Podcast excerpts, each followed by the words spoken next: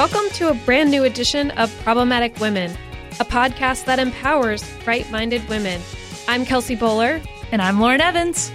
Today we have an exciting 4th of July episode for you, where we are teaming up with Jarrett Stepman and Fred Lucas, co hosts of the Daily Signal's Right Side of History podcast, to discuss the most problematic women throughout all of American history. Guys, welcome to the show. Thank you very much. Thanks. So, Fred and Jarrett, you guys are the first ever men on problematic women. Well, today we identify as problematic women. Yeah, I, I really have to correct you on that one, Lauren. We we are we are men identifying as problematic women for this show. So, what are the pronouns for men identifying as problematic women? Well, we don't actually have pronouns. That's what we decided. We don't have pronouns, but uh, we will come and mansplain about history on your show. We're very much excited about it. well, each week on Problematic Women, we sort through the news to find stories that are of particular interest to conservative leaning or problematic women, those whose views and opinions are often excluded by those on the so called feminist left. Before we get into it today, actually taking a trip back through history, we're going to first discuss a story that's unfolding as we speak. Nike decided to pull its latest USA themed sneaker from the shelves after Colin Kaepernick, the NFL player and left wing activist, claimed that the symbol featured on the sneaker was offensive. The sneakers, named Air Max 1 USA, featured the old version of the American flag, known as the Betsy Ross flag, in honor of July 4th. Very controversial, apparently. Here's how it went down. According to the Wall Street Journal, after images of the shoe were posted online, Mr. Kaepernick, a Nike endorser, reached out to company officials saying that he and others felt the Betsy Ross flag is an offensive symbol because of its connections to an era of slavery. The people said, some users on social media responded to posts about the shoe with similar concerns. Mr. Kaepernick declined to comment. The design was created in the 1770s to represent the 13 original colonies, though there were many early versions of the American flag. According to the Smithsonian, in the 1790s, stars and bars were added to reflect the addition of Vermont and Kentucky as states. U.S. flag designs continued to change as states were admitted to the Union until the 50th star for Hawaii was added in 1960. Nike has since called retailers requesting the shoes back, and for that reason, we're crowning Betsy Ross as our problematic woman of the week. The Air Max 1 USA sneakers are not available on Nike's website. Our question for you, Jarrett and Fred, is Are these sneakers and is the Betsy Ross flag so problematic that these shoes really should have been pulled from the shelves? I mean, it is specifically Betsy Ross that they're targeting here, but obviously it's something larger. They're targeting United States of America, this idea that the flag was created in an era of slavery, which I think is a a rather ridiculous contention because, of course, that includes the American flag as we have today, which is basically an offshoot of this flag. And I must say, I mean, the Nike symbol itself, I mean, the, the Greek Nike goddess of victory was also something from an era of slavery. Obviously, the ancient world, ancient Greece had slavery as well. So Has I don't. anyone pointed that out yet? I'm not sure if they have, but uh, it is something for uh, Nike to look into. Maybe they should uh, do away with their Wow. symbols of oppression. Colin Kaepernick has endorsing that symbol. He has, he so. has. It's a, it's a very interesting thing. But you know, it is sad to see this, especially you know this Betsy Ross flag, and of course, there's a lot of historical contention. Was she the originator of the flag itself? Which is something that historians debate about. But she was clearly a very important person, and I think represented a lot of common Americans at the time who were doing big things at the time of the revolution. This was a patriotic woman who was making flags, who was supporting the war effort. Uh, two of her husbands actually died during the war. She was a twice widowed woman. Four of her five children died before adulthood. So she lived a, a very hard life and dedicated herself as a, as a young woman to the cause of the revolution. That's, I think, something worthy of celebrating, certainly in modern America. Whether Colin Kaepernick knew or cared about the story of this this woman who is, I would say, like many Americans at the time, responsible for the fact that we live in this great country. I don't think he cares too much, but I think the average American should care. And I think it's a sad thing that we're going after this flag, which is a symbol of our country here, especially as we lead up to Fourth of July is something that I think Americans should universally celebrate, and the flag represents that. It's clear that there's a large number of Americans who find that problematic. Betsy Ross is a very problematic woman. She was problematic from early on. At 21, she came from a Quaker family. She eloped with the son of an Episcopal uh, priest. So that was sort of made her doubly problematic in that sense. She was problematic just in the sense, as Jarrett mentioned, she was pro American Revolution, which obviously the British found that problematic. And as far as the flag's origins, uh, there there has been debate about that. There there was actually uh, the story really developed about how she uh, designed the flag in the late 1860s, early 1870s. There was even one pamphlet that came out in 1871 that said uh, she came up with the name United States of America. That hasn't been proven, but but a, a lot of these things are out there. She has a very strong place in history, and um, the the, the most established story is that General Washington visited her, talked to her about designing a flag, and even then she was problematic and kind of rebellious. He wanted a six pointed star. She said, no, we're going to do five points. So the Betsy Ross flag might be for some of our listeners one of those things that they have heard before, but they can't picture it in their head. Can you kind of go over exactly what it looks like? It's actually very similar to the modern American flag, except the stars representing the 13 colonies at the time, which of course became states, are represented in a circle, basically. It's a very common flag. If you've been to any kind of 4th of July celebration, you're bound to see one or two of these flags there. It's a traditional flag, along with flags like the Don't Tread on Me flag. And we've seen these flags. Of course, many on the left try to turn these into symbols of oppression, these these terrible things. But this is a traditional American flag. This is kind of the original when this country was created, and our current flag is based on this original design, which I think is. Uh, if you look at flags across the world, I maybe I'm particular, but I think it's a very well designed flag, and I think you know represents the country what it was becoming. I think it's absolutely a part of our history that can't just be done away with. When I saw a picture of these sneakers you could tell the whole sneaker was designed to look vintage and having that flag on it was a part of it. That made me wonder did Nike go in designing the sneaker really to honor Betsy Ross and, and her role in history? Or was it just they wanted to be trendy and vintage and appeal to the Brooklyn hipsters? My, my guess is the latter, but I hope it's the former. But that said, I'm curious to see what happens with this. We saw Governor Ducey in Arizona, Nike was getting some sort of tax subsidies for moving some um, production to that state. Governor Ducey said he is withdrawing that offer, which is a good thing because that is nothing but a, another example of corporate cronyism. But last time that Nike decided to get political when this all started, when they signed Kaepernick as a sponsor and embarked on some political advertising surprisingly, their sales actually went up. So it doesn't seem like that many conservatives decided to boycott the brand. Do you think that this is going to affect them in a similar way? Do you think they'll be fine or actually do better in terms of sales?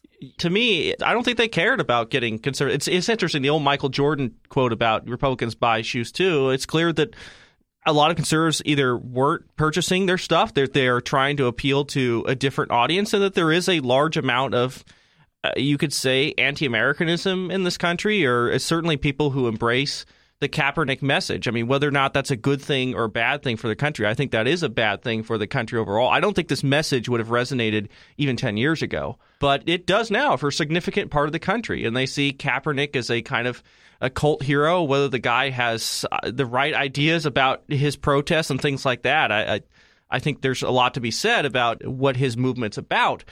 But it's clear that they they find ways to make anti-Americanism appeal to large swaths of people. It's clear their stocks go up. They've been selling. This may be a turning point. I don't know. I, my guess is that they'll continue to sell very well. But I mean, we see with Ducey and others basically saying, you know, if you're going to be this way, you're not going to get cushy tax breaks. I mean, should they have gotten those to begin with? I think is, is a no. pretty big question. But you know, there may now start to be actual financial consequences to these companies that have this kind of woke capitalism that I think that's becoming very common. One point to consider: conservatives don't generally boycott as much as the left anyway. So I think that's why you see fewer consequences for these companies in cases like this. Well, it's unfortunate to see Betsy Ross's name get smeared on the celebration of our Independence Day. But I'm going to say the silver lining of this is that it opened the door for us to have a conversation about her and about her role in history and honor her for that. So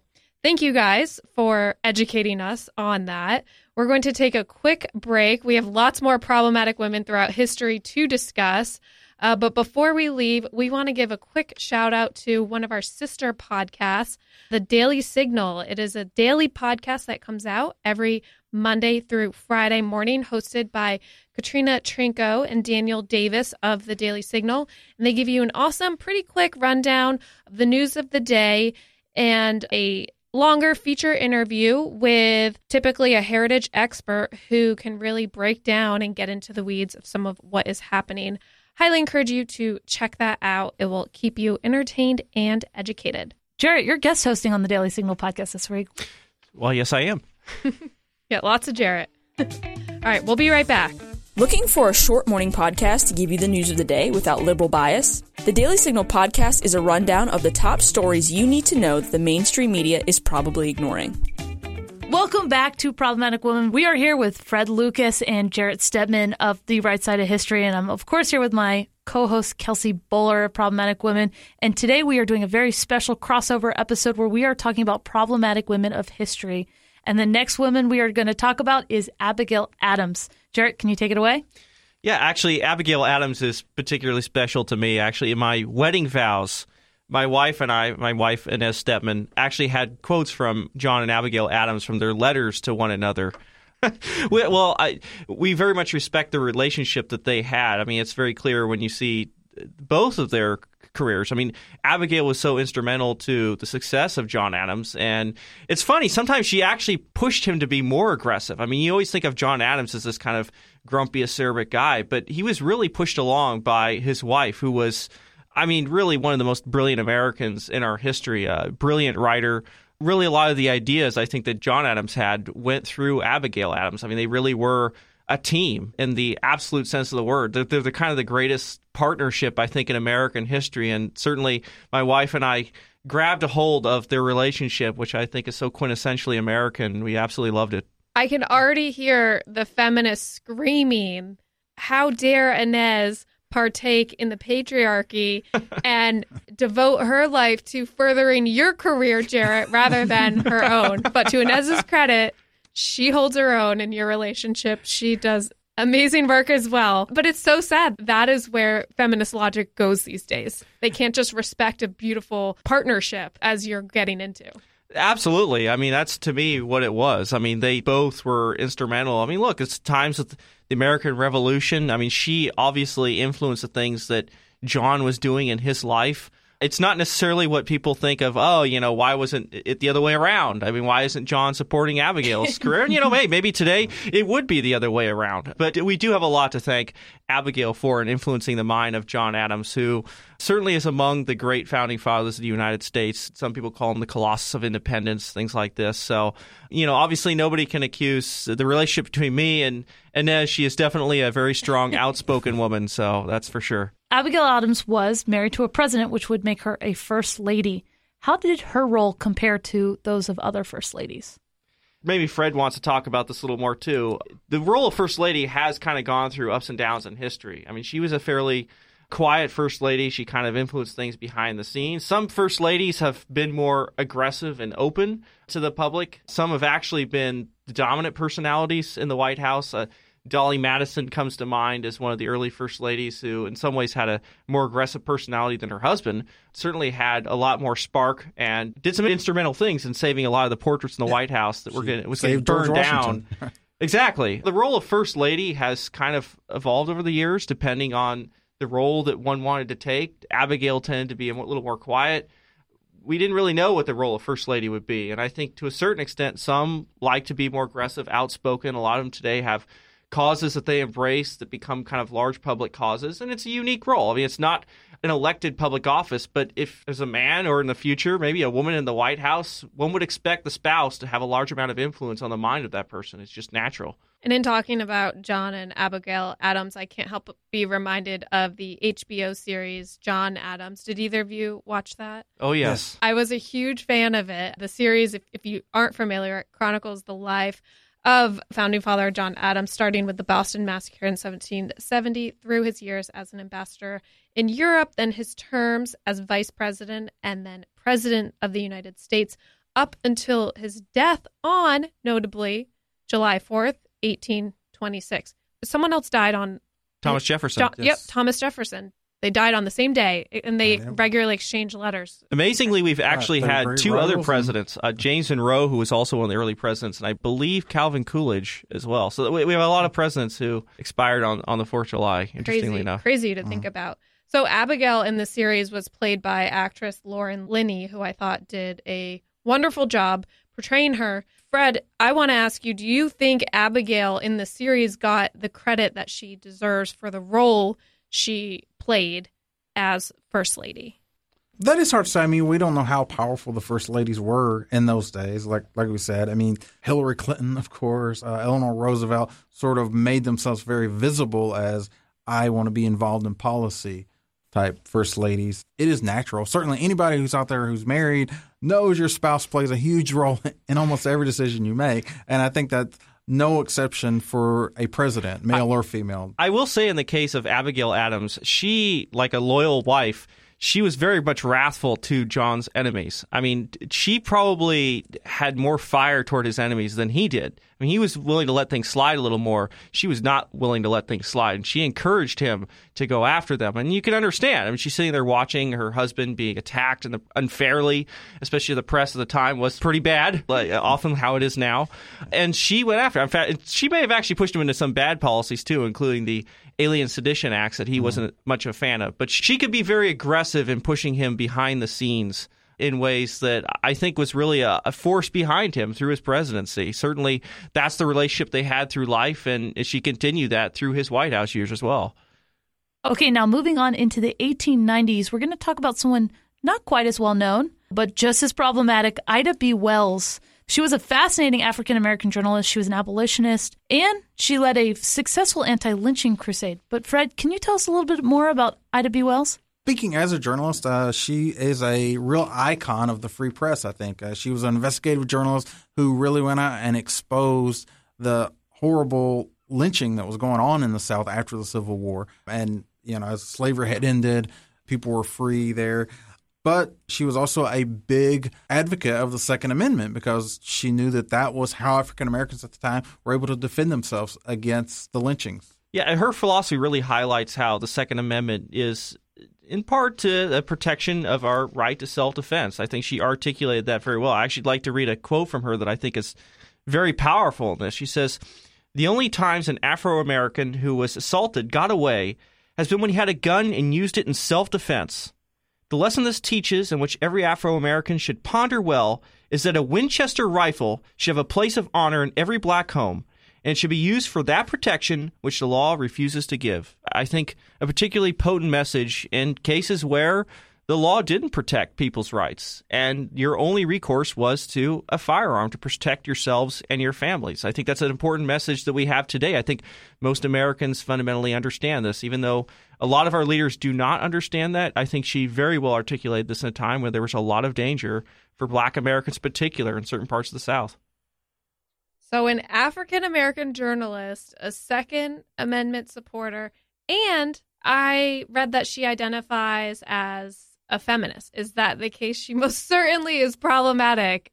She was very problematic. She was a, I guess you could say, an early feminist. However, they were defined in the 19th century. She was a member of the Republican Party at the time, especially in the South of that period. The Democrat Party was often the party of segregation, often the party of uh, Jim Crow laws, things like this, and and she very much stood against it. I think very bravely at this time. And this was people kind of forget that period after the Civil War was a very dangerous, tumultuous time in this country. I mean, Reconstruction was often very ugly, and this woman who did speak out, I think, very bravely. People talk about oh attacks on the press now, and I think we've seen in recent days these happening. But these were common occurrences where if you were somebody, especially a Black American at that time, who was a part of the free press, your life could be in danger. So she understood very well what it was like to have to protect yourself, what you needed for self defense. Do you think that's why she's not as well known in history? I do think that's part of the reason why she's kind of been buried. You know, her actual ethos and what she believed, I think, has kind of disappeared. And this is, I think, why it's important. Look, a lot of our history is disappearing, period. I mean, I think a lot of people deserve to have their names celebrated. have simply disappeared from our history books. I mean, not many people I think at school learn of Ida Wells, and certainly if you dig into her philosophy, I think she has a lot to teach us today. I think it's sad. I think that's why, you know, Fred and I do Right Side of History, or we do these podcasts to kind of bring these people to life again. You know, these were our fellow Americans at an earlier time who can teach us a whole lot here in the 21st century. And Right. she doesn't fit the template that a lot of academia has for historical figures of what good and bad. and specifically the framework that a lot of feminists have, that a lot of African American modern day civil rights leaders mm. have. Civil Um, rights in quotations. you know, these figures don't fit their narrative, and so instead they just pretend they never existed. So thank you for bringing her to our attention. I am personally very interested in learning more. Here's a name that our listeners are probably far more familiar with Susan B. Anthony. This is jumping forward to really when the term feminist, I feel, was starting to be widely used. Susan B. Anthony, of course, is known today for her work in the pro life movement, but her role in the women's movement reaches far beyond that. Which one of you wants to break it down? Yeah, she was Susan B. Anthony. She, along with uh, Elizabeth Cady Stanton, started the Revolution newspaper, and there was a, a about women's rights. That newspaper actually frequently condemned abortion. It, it attacked other newspapers for running ads for abortion, which it referred to as quack medicine, actually. Pretty accurate still today. right. Anthony also, uh, along with Stanton, they also co-founded the National Women's Suffrage Association, which was about it's about making women suffer. No, no of course it's about making it's about getting voting rights for women. And going back to the newspaper, like really quick though, the Revolution. She wrote an article in which she referred to abortion as child murder and uh, said of women who get an abortion, she said it will burden her conscience in life. It will burden her soul in death. I mean, she really kind of brought this movement to bring women's vote to a federal level to its fruition. I mean, she actually, I believe, died before that the amendment got passed, but she was absolutely instrumental in the passage of the 19th Amendment. Despite the fact, I mean, across the country, there actually were, I think it's a little bit of a misnomer that women were not voting at all in this country. Actually, there were a lot of states, even going back to the 1860s, where women could vote. But this really turned it into a national issue. And it's something that had been building up for a very long time. And she was really at the forefront of that. She thought that voting rights were essential. They needed to be guaranteed. There were still a lot of states that did not allow women to vote. And it was a big uh, moment in American history. Uh, I think when it reached its culmination, I think Susan B. Anthony very much rightly gets credit for it coming to be. So certainly, I mean, there were other many, many people who were involved in, in the movement to bring the 19th Amendment to existence, but she was absolutely instrumental. She was such an important figure in the history of the women's movement, and she is part of the reason that I personally identify as a feminist. I know some conservative women, including your wife, Jarrett, they reject that label, but I embrace it, you know, really out of respect for women like Susan B. Anthony, who were feminists of their time and they were pro life. Men are allowed to be feminists. What are your thoughts on this whole debate about should conservative women identify as feminists? Well, I do not personally identify as a feminist, and my my so wife. uh, surprised. well, you know, I mean, look, I mean, th- the difference in philosophy between somebody like Susan B. Anthony and what you consider a modern feminist, it is different. I mean, it has gone through evolutions and revolutions, and I don't think Susan B. Anthony would even recognize what feminism has become. I think a lot of the modern feminist movement is, at its core, anti-men in, in a way that I don't think somebody like a Susan B. She would simply say that women deserve a seat at the table, and which American women have often had a seat at the table. I think that's something I would say great about the United States. I think our history has been, in some sense, very pro women. Women, American women in particular, have been active. I mean, uh, frankly, Fred and I talk about history. A lot of our history has been preserved because of women in this country. A lot of the statues you see were women's organizations, civil society that conservatives we really embrace has been organized and and really powered by women in this country. I mean, frankly, that we have an exceptional nation is because of American women. Look, you can call you know it feminism or whatever you want. Uh, the role of women in American society has always been strong, and it's I think it's been a blessing to the United States. It's been a blessing to who we are as a country. Thank goodness for it. The things that makes us exceptional, certainly. Jarrett, I'm surprised if you identify as a problematic woman, you don't identify as a feminist. Brad, the feminist coming out here. yes, I, at least for the duration of this show, I identify as a feminist. Right. I, yeah, I think it's how you define a feminist. If it's defined as women should have equal rights, I think almost ninety percent of Americans would define themselves as a feminist. But More than feminists ninety have feminists have It's a little def- cynical. yeah, more than okay, but I yeah n- yeah upwards in there. Uh, I, I, I I think feminism has been ill defined, and it's been ill defined by so many in, leaders in the in that movement. And hijacked as well. Yeah, hijacked is a better word than ill defined. Okay, we're going to take a quick break.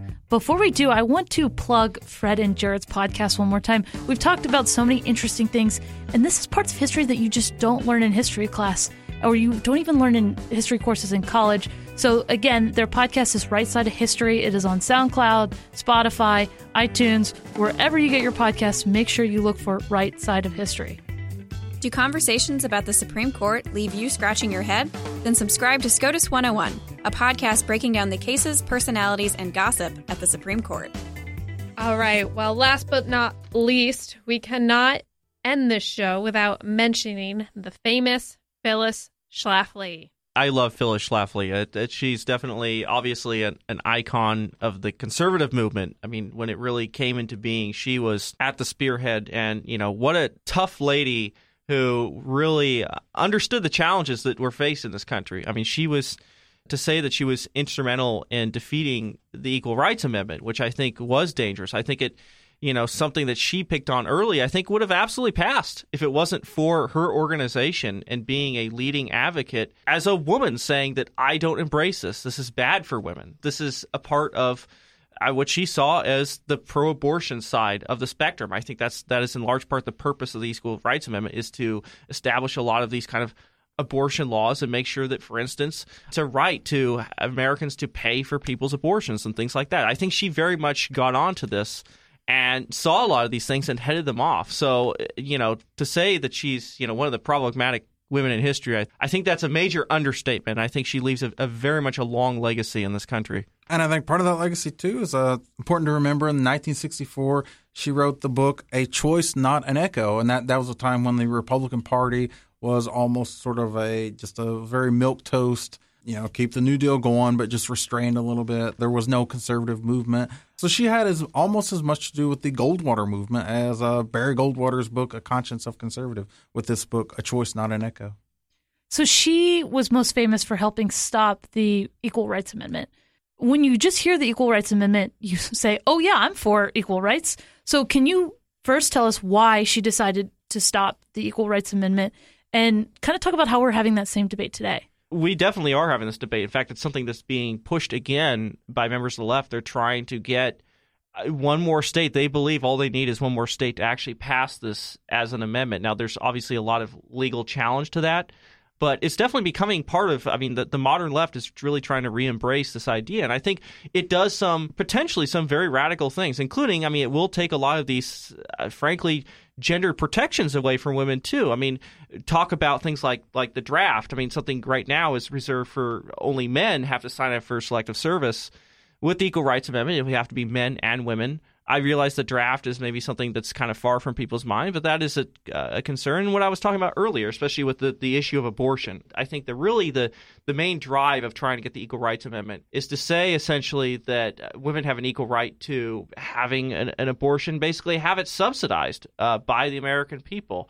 I think there's a misnomer, this idea that women don't have equal rights in America uh, based on the original Constitution. I think I think rights uh, in this country do apply equally to men and women. I think it's a misnomer that there has to be some kind of special carve out for women specifically. I mean, I think all, when you look at the Bill of Rights, when you look at the Constitution, those things all apply to women equally to men. And, and I think that that is a. The, the, I think the argument from those who push the Equal Rights Amendment is that somehow that's not enough. Essentially, that there needs to be some kind of special carve out through an Equal Rights Amendment.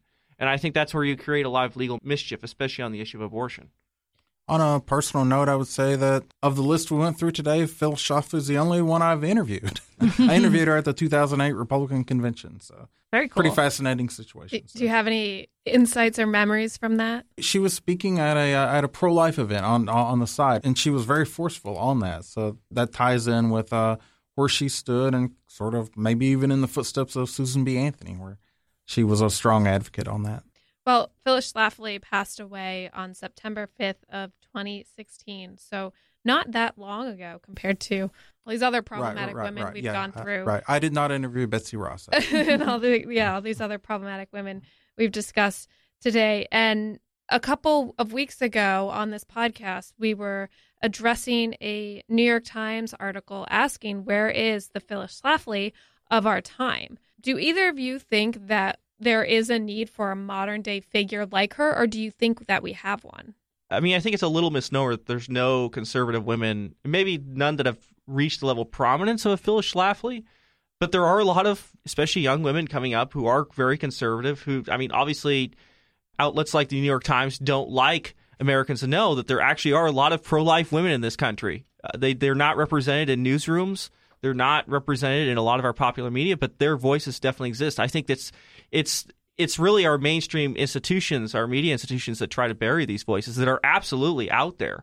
I mean, you talk about issues recently with especially uh, the Brett Kavanaugh confirmation. Women were instrumental in that, and especially supporting a lot of the senators who had supported Brett Kavanaugh. That was a major story, and, and maybe a lot of these women aren't necessarily major public voices, but I think a lot are going to rise up in the years to come and reject, I think, the modern feminist outlook. I think obviously my wife's among them, but there are plenty of others out there who are rejecting the kind of this modern, you know, the current wave feminism. You know, you get the fourth, fifth, who knows how many other waves that I think will very much be against the ideas of some of the women we talked about today on our podcast. And I think there are going to be those strong voices, maybe even stronger than a lot of the conservative men in the future too. Uh, you know, I I do have to give credit to a lot who you know come under a lot of pressure. You know, this is kind of idea that ah, feminist women have to stay in solidarity. But, you know, there's a lot of women who just simply disagree with that outlook. And I think it is important that their voices be known, especially at this time where we do have a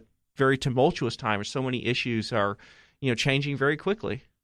I think you're right about conservative women being boxed out from the mainstream institutions that you would need in order to become a household name like that. I know a lot of conservative women who are incredible writers And it's very, very rare, if ever, that any of them will make it to the pages of the New York Times or the Washington Post. Luckily, we have conservative outlets such as the Daily Signal to lift up those voices. You know, this is a theme that we are constantly discussing in the show how we as conservative women want to be a bigger part of the conversation. And unfortunately, there are forces at work trying to box us out. Fred, do you have any thoughts? I think uh, as far as talking about the next Phil Schlafly, I don't think there's the next William F. Buckley either. I mean, the, the, those figures were at a time, both of them, when conservatism almost didn't exist, and, and they were building a movement. Today, you have a strong conservative movement that's a lot of diverse voices. They often fight each other, but I mean, both men and women. Uh, and I mean, you just tune into uh, read conservative magazines, conservative TV shows, you you will see a lot of those people of you know men and women. Okay, that's going to be it for this week's edition of Problematic Women. I'd like to thank Jarrett and Fred for coming on and sharing all this very interesting information. Can you share a little bit more about your podcast, where you can find it, and also where can people find you on social media? Well, absolutely. Our podcast is called the right side of history. We kind of go through the issues that I think are pertinent today and we kind of connect them to the past. We explain it through our own perspective, obviously a, a, more conservative perspective. You can find our show on SoundCloud, you can find it on Stitcher, you can find it on Spotify, really anywhere you can find a podcast you can download. You can also find it on our Daily Signal website. You can check out my Twitter handle at Jarrett Stepman. And my Twitter at Fred Lucas WH. Thank you guys again for joining. We hope all of our listeners join us next Thursday morning for a brand new edition of Problematic Women. In the meantime, please subscribe and share this podcast with your friends. As conservatives, we need your support in the podcast world and would greatly appreciate you telling your friends about it, leaving a five star review on Spotify, on iTunes, or wherever you get your podcast. On that note, have a wonderful 4th of July.